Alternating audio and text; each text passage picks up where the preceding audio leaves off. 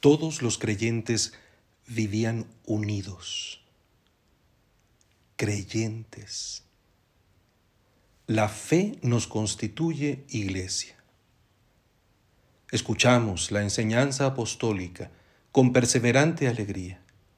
Realizamos la comunión, partimos el pan, oramos.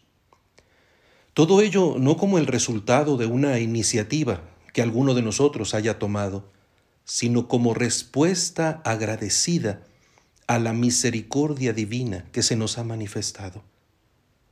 ¿Qué significa creer? ¿Qué es la fe? Lo ha dicho el apóstol. Es la adhesión amorosa a Jesucristo, a quien no vemos, pero a quien reconocemos vivo, presente y activo en medio de nosotros es la entrega del corazón a quien ha cumplido para nosotros la salvación. Es la acogida de su palabra, de su testimonio y de la comunidad que ha establecido en torno a él. ¿Y qué creemos? Creemos en Dios, a quien alabamos, quien nos protege con su poder para alcanzar la salvación. Creemos en su Hijo, nuestro Señor Jesucristo, el Salvador, el que resucitó de entre los muertos, de modo que nos ha concedido renacer a la esperanza de una vida nueva y tender hacia la vida definitiva, hacia la vida eterna. El que después de resucitar se presentó con la paz a los apóstoles, mostrándoles las manos y el costado, y sopló sobre ellos, entregándoles el Espíritu Santo, Espíritu que no deja de ser insuflado sobre la humanidad por medio de sus testigos, convirtiéndolos en comunicadores eficaces del perdón de los pecados. Espíritu Santo, pues, en quien también creemos y que reconocemos como el principio del movimiento de la fe.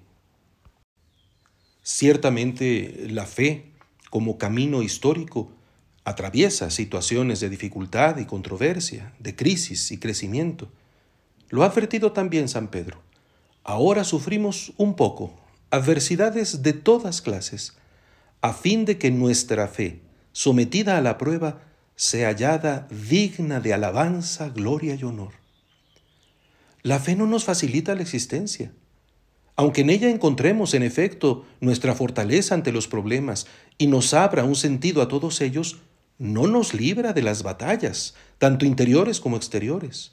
Más aún, les otorga una variable crucial en la que se define la orientación de cuanto vivimos, exigiéndonos una toma de postura radical, firme y decidida.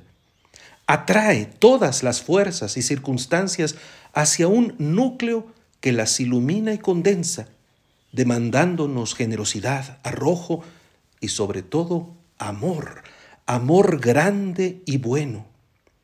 La fe no es, pues, un ornato exterior que recubre con un tono de piedad la vida, sino un centro dinámico que permea todo, ubicándose en lo esencial e impulsando hacia lo definitivo. Su ímpetu totalizador en modo alguno la vuelve algo sombrío o triste. La fe es siempre respuesta a una buena nueva que se nos ha entregado, un anuncio venturoso que salva nuestras circunstancias, incluso las más duras, del absurdo y del caos. La paz que nos otorga es el resultado de la suprema entrega de amor, la del Hijo de Dios hecho carne, muerto en la cruz.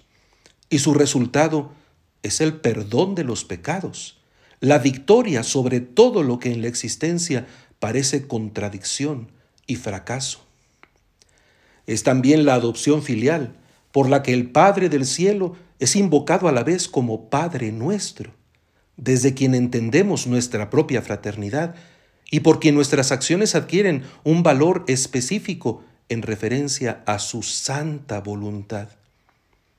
Es una nueva manera de ver la realidad, que permite poner en evidencia su faceta más íntima y noble, como el don absolutamente inmerecido por el que podemos confiar y por el que adquiere plenitud toda trama y toda melodía.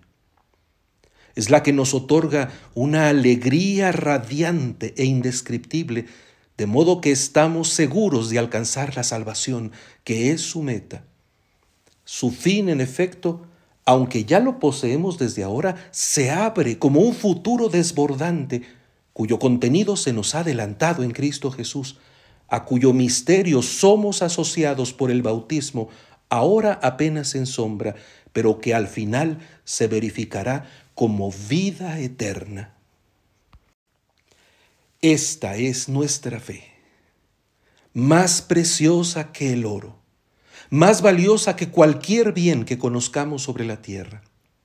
Es la fe en la que imploramos perseverar como clave de la historia, como verdad buena que nos abre a la contemplación, como belleza deslumbrante que nos hace felices, como encomienda demandante que nos saca de cualquier instalación cómoda, como bastión seguro ante todos los peligros y consuelo eficaz ante las tristezas, como tesoro abundante que entre más se comparte, más crece, como herencia insuperable que nos garantiza un destino venturoso.